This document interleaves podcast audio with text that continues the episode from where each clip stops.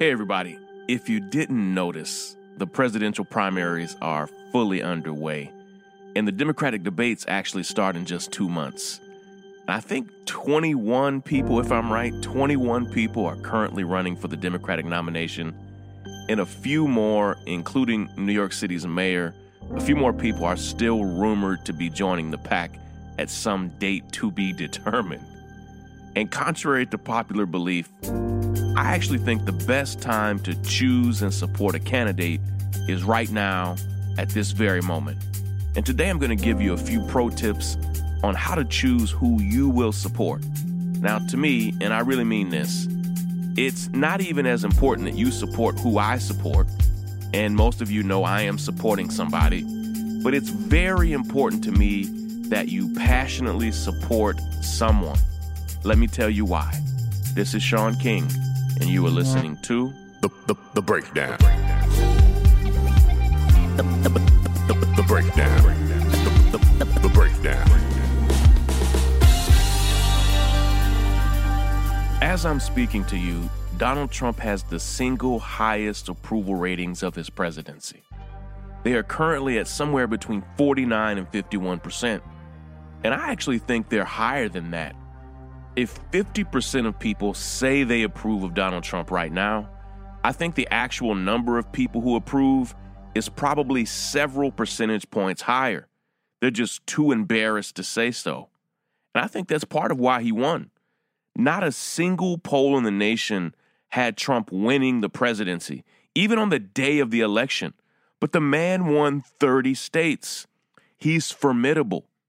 And we have to stop thinking that how we think about him, or how our Facebook friends think about him, how our college classmates or coworkers think about him, we have to stop thinking that that is representative of the entire country. It isn't. And I think the way the Mueller report went down really made him stronger. And in some ways, we saw this happen to Bill Clinton. His approval ratings soared soared to 73% after he was impeached. When Bill Clinton left office, his approval rating was 65%.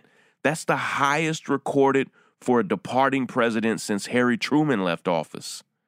And the fact that Trump came out of a two year investigation without being indicted, without any of his family members being indicted, in the eyes of tens of millions of Americans, it means that he was exonerated. Now, we can disagree. I disagree with that. But perception is reality for most people. And right now, every poll shows Trump is the strongest he's ever been. And I said all of that to say, I think he's going to be hard to beat. And anybody telling you otherwise is out of touch and lives in a bubble. The man's an enigma.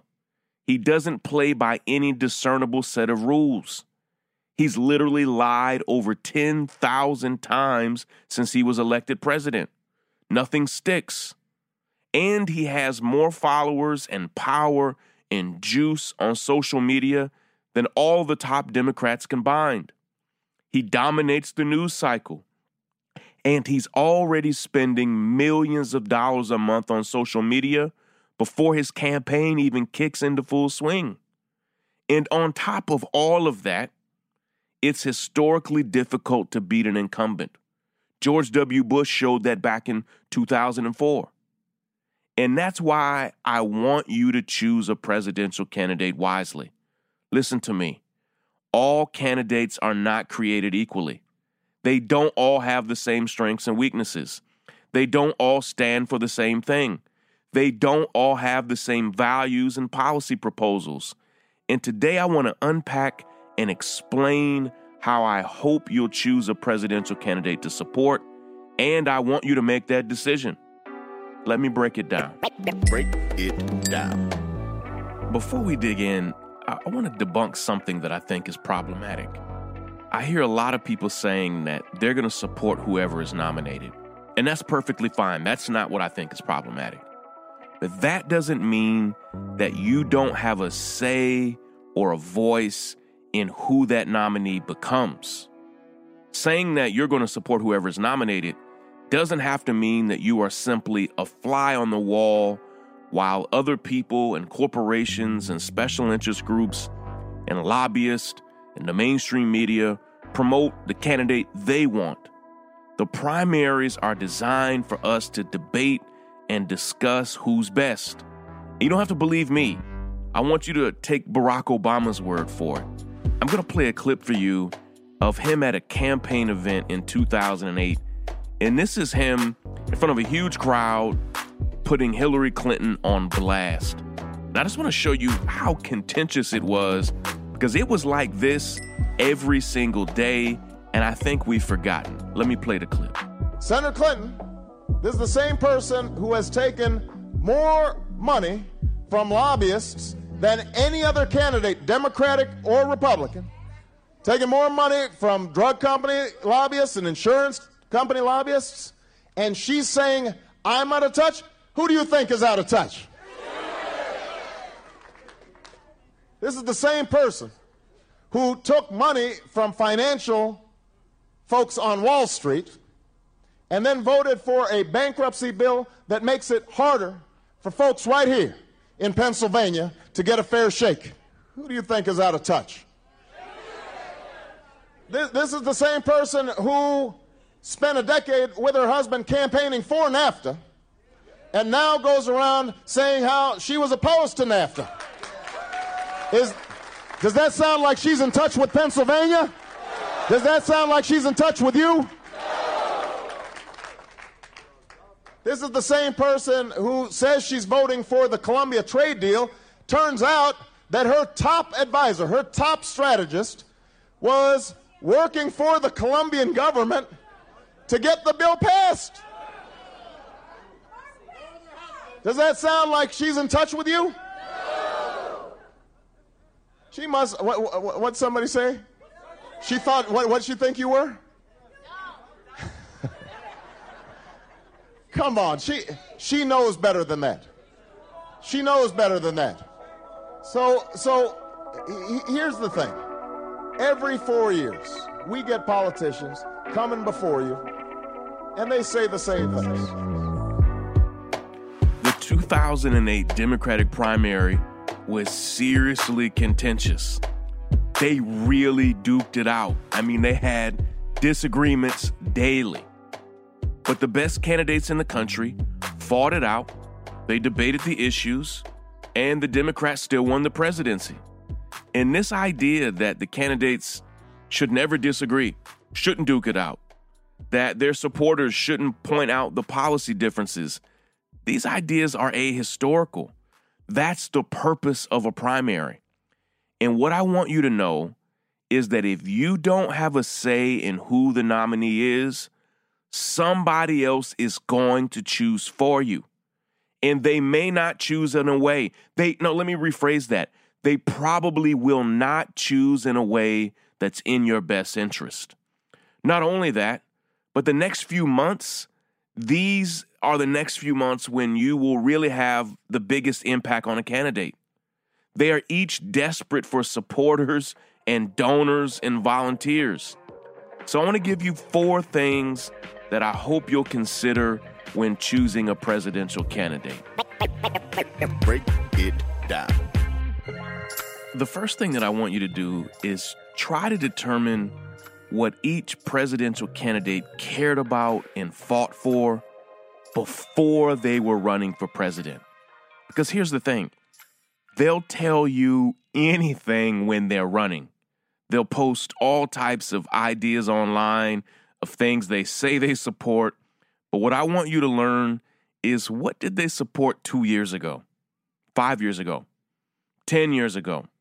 What have they supported over the broad course of their life? What do they fight for in their spare time? Like, what keeps them up at night beyond becoming president? And this gives you a real indication of what they actually believe in. And no, I'm not just talking about Bernie Sanders. Elizabeth Warren, for instance, has been fighting for income equality for the past 25 years. Cory Booker has been fighting for justice reform since he was mayor of Newark. And the greatest indicator of what these candidates actually believe in is what they were fighting for when they weren't running for office.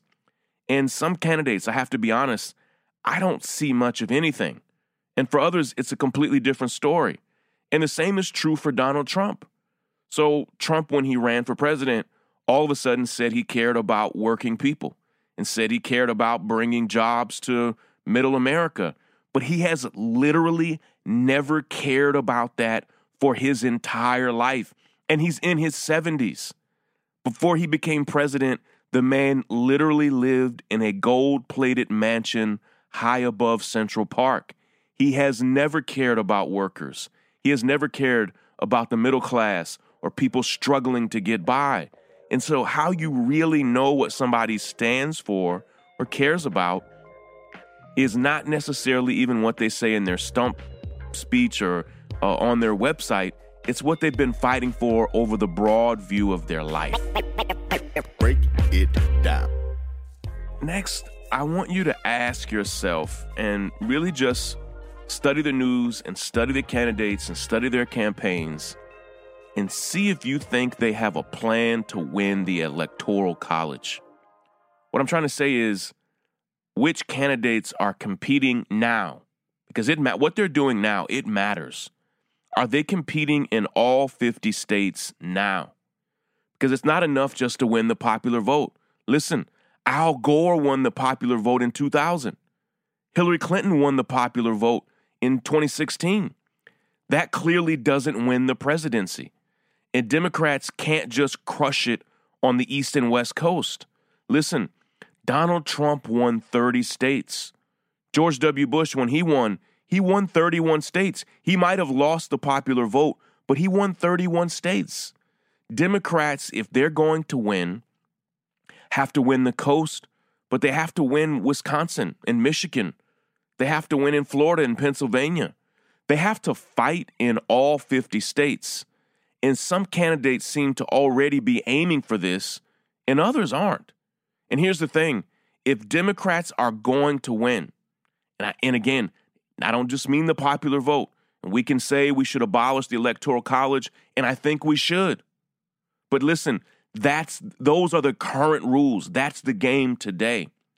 And I need you to start asking yourself who looks like they're going to compete in all 50 states? Who's going to try to fight to win in Kentucky and Ohio and Arizona? Because that person is most likely someone who has a chance to beat Donald Trump. Break it down. The third thing I want you to consider is this which candidates have an enthusiastic base of support? Because here's what I know Trump damn sure has an enthusiastic base of support. His base is all in, and they'll never bail. And they will pack stadiums. They are now donating in record numbers for him. They will retweet him all day long. And Democrats cannot beat Trump with a candidate who doesn't have a seriously enthusiastic base of support. And I said this online last week, and I actually I said it last year, I said it back in 2016, but I think it's very very important to see who young people support because youthful energy drives national campaigns. It absolutely drove both of Barack Obama's campaigns, which he won, and choosing a candidate that lacks the support of young voters would be a huge mistake. So ask yourself which candidates seem to have, it doesn't have to be enormous right now, but which candidates have a locked in, enthusiastic base of support, and who are young people excited about? Break it down. And lastly, I'll close with this thought. Of all the candidates, when you really look at them, which ones give you the feeling that they're going to work their ass off to defeat Donald Trump? Because I think that's what it's going to take. I think it's going to take a 24 hour a day, seven day a week campaign operation. It's going to take a candidate and a team that is willing to crisscross the country, going to all 50 states, holding rallies, meeting voters, knocking on doors, making phone calls by the tens of thousands, the hundreds of thousands, really the millions. It's going to take a massive campaign to win. And it's going to take a lot of effort and it's not going to be easy. And I need you to see who's putting in the effort and the elbow grease right now because that's a great indication of the reality that they're going to put in the work to win. As many of you know, I'm supporting Bernie Sanders for president. But on this podcast, I'm not here to support Bernie or advocate for Bernie. And I even want to be explicit in something. I just want you to support someone and go all in. Donate to a campaign, volunteer for a campaign, meet the candidate, meet their team, follow their staff online, maybe even apply for a job in a campaign. Because what's at stake is way too important for us to just sit idly by and watch. And that's a huge reason why I jumped in early. I just decided for myself that I didn't want to watch this campaign go by. And I'd love for you to just jump right in. And listen, it does not have to be Bernie, but I want you to make your own choice and just know that I'll be cheering you on.